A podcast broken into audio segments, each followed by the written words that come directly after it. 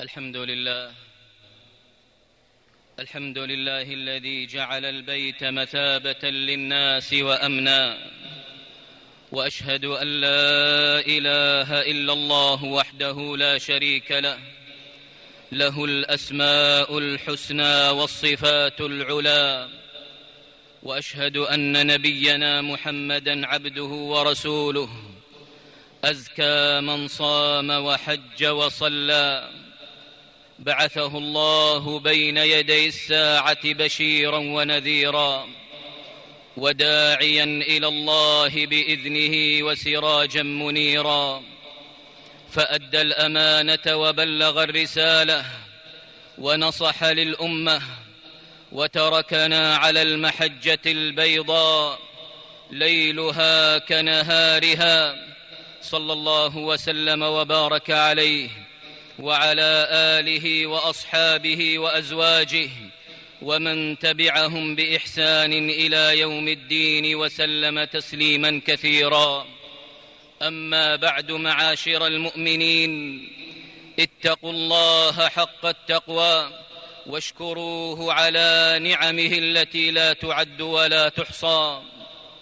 أمة الإسلام، حجاج بيت الله الحرام، في السنة العاشرة من الهجرة النبوية نودي في الناس بأن النبي صلى الله عليه وسلم يريد الحج هذا العام، فقدم إلى المدينة بشر كثير كلهم يلتمس أن يأتم برسول الله صلى الله عليه وسلم في حجه ويعمل مثل عمله، والنبي صلى الله عليه وسلم يؤكد ذلك في يوم النحر بقوله: لتأخذوا مناسككم فإني لا أدري لعلي لا أحج بعد حجتي هذه، رواه مسلم.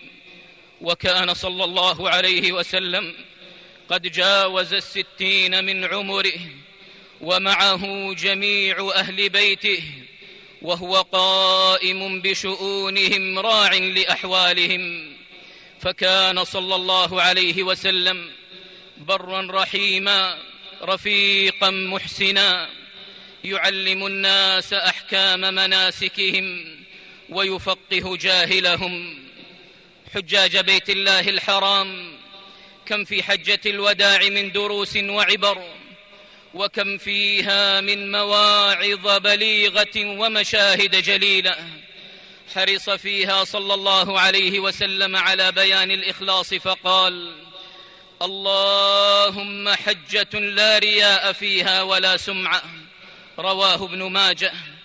أهل صلى الله عليه وسلم بالتوحيد: لبيك اللهم لبيك، لبيك لا شريك لك لبيك، إن الحمد والنعمة لك والملك لا شريك لك. فهذه تلبية النبي صلى الله عليه وسلم التي لزمها منذ أن أهل بها من ميقات ذي الحليفة إلى أن رمى جمرة العقبة، إهلال بتوحيد الله جل جلاله وتقدست أسماؤه، فلا يدعى غير الله ولا يعبد سواه، فلا مجال في الحج للشعارات الطائفية ولا للدعوات السياسية. فما جعل الطواف بالبيت يا عباد الله، ولا رمي الجمار، ولا الوقوف بعرفة، ولا المبيت بمزدلفة، ولا السعي بين الصفا والمروة، إلا لذكر الله وحده لا شريك له. قل إن صلاتي ونسكي ومحياي ومماتي لله رب العالمين لا شريك له، وبذلك أمرت وأنا أول المسلمين.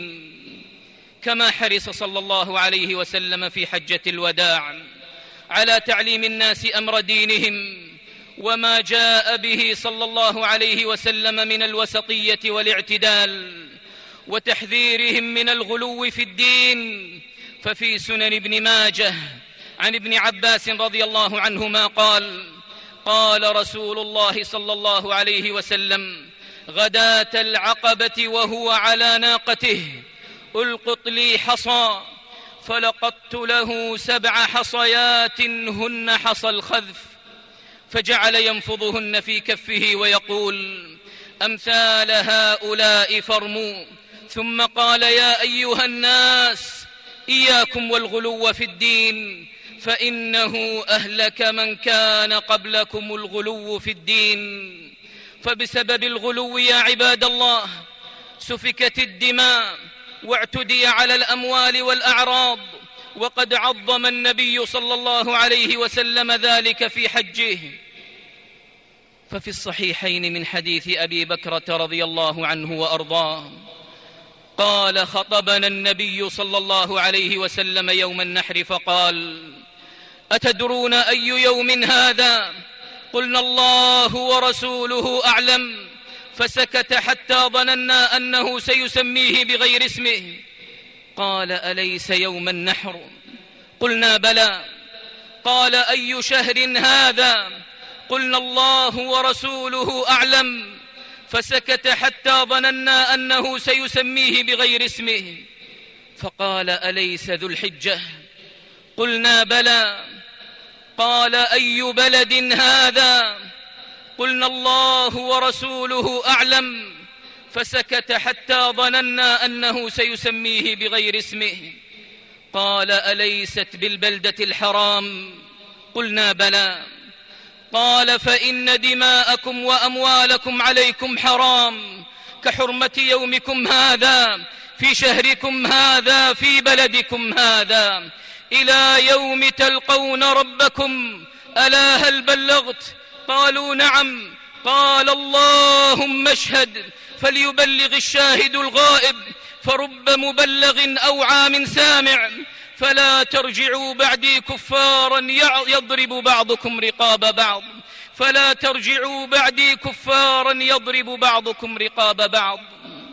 وفي أيام الحج المباركات والناس كلهم في موقف واحد، وتلهج ألسنتهم بذكر إله واحد، قام فيهم قام فيهم خطيبا صلى الله عليه وسلم في وسط أيام التشريق ليؤكد معنى المساواة الحقيقية ويضع عنهم دعوى الجاهلية، فقال: يا أيها الناس، ألا إن ربكم واحد وإن أباكم واحد، ألا لا فضل لعربي على عجمي ولا لعجمي على عربي ولا أحمر على أسود ولا أسود على أحمر إلا بالتقوى.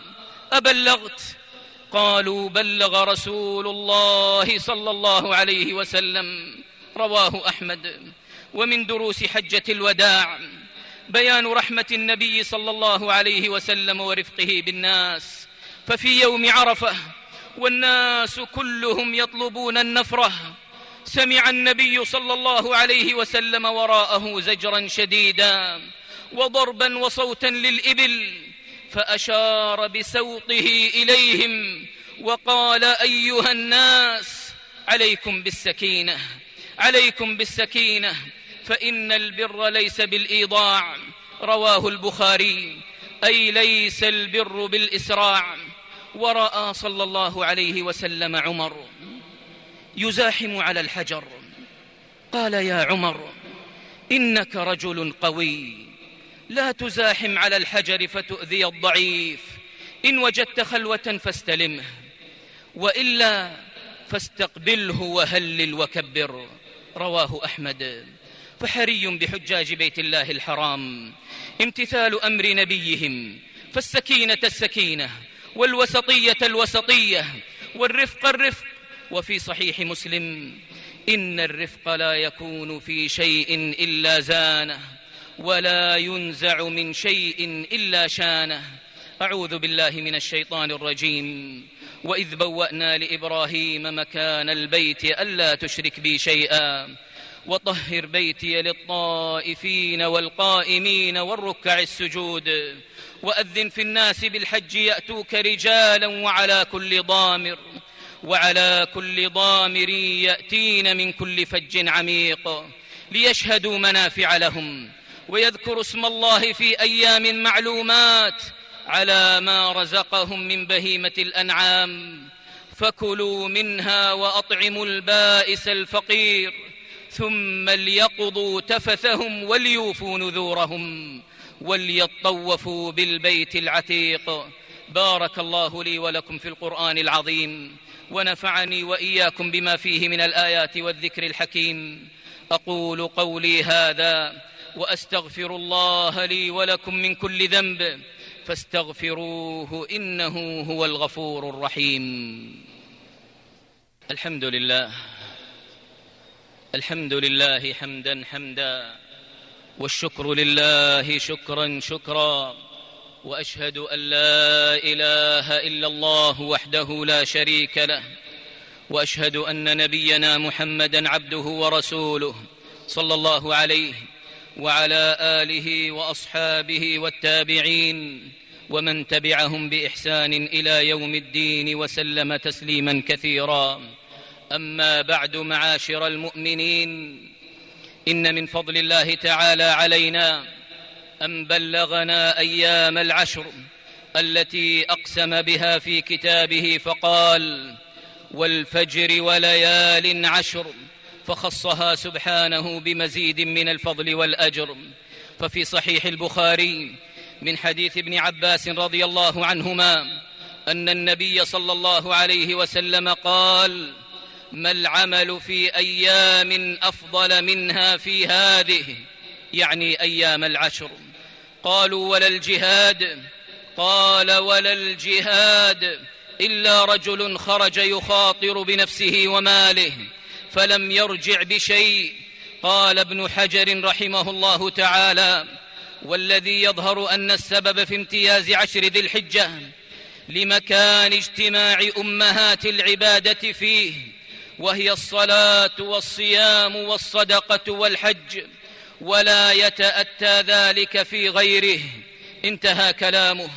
ويتأكد في هذه الأيام صيام يوم عرفة لغير الحاج، فقد قال النبي صلى الله عليه وسلم: صيام يوم عرفة أحتسب على الله أن يكفر السنة التي قبله والسنة التي بعده. رواه مسلم.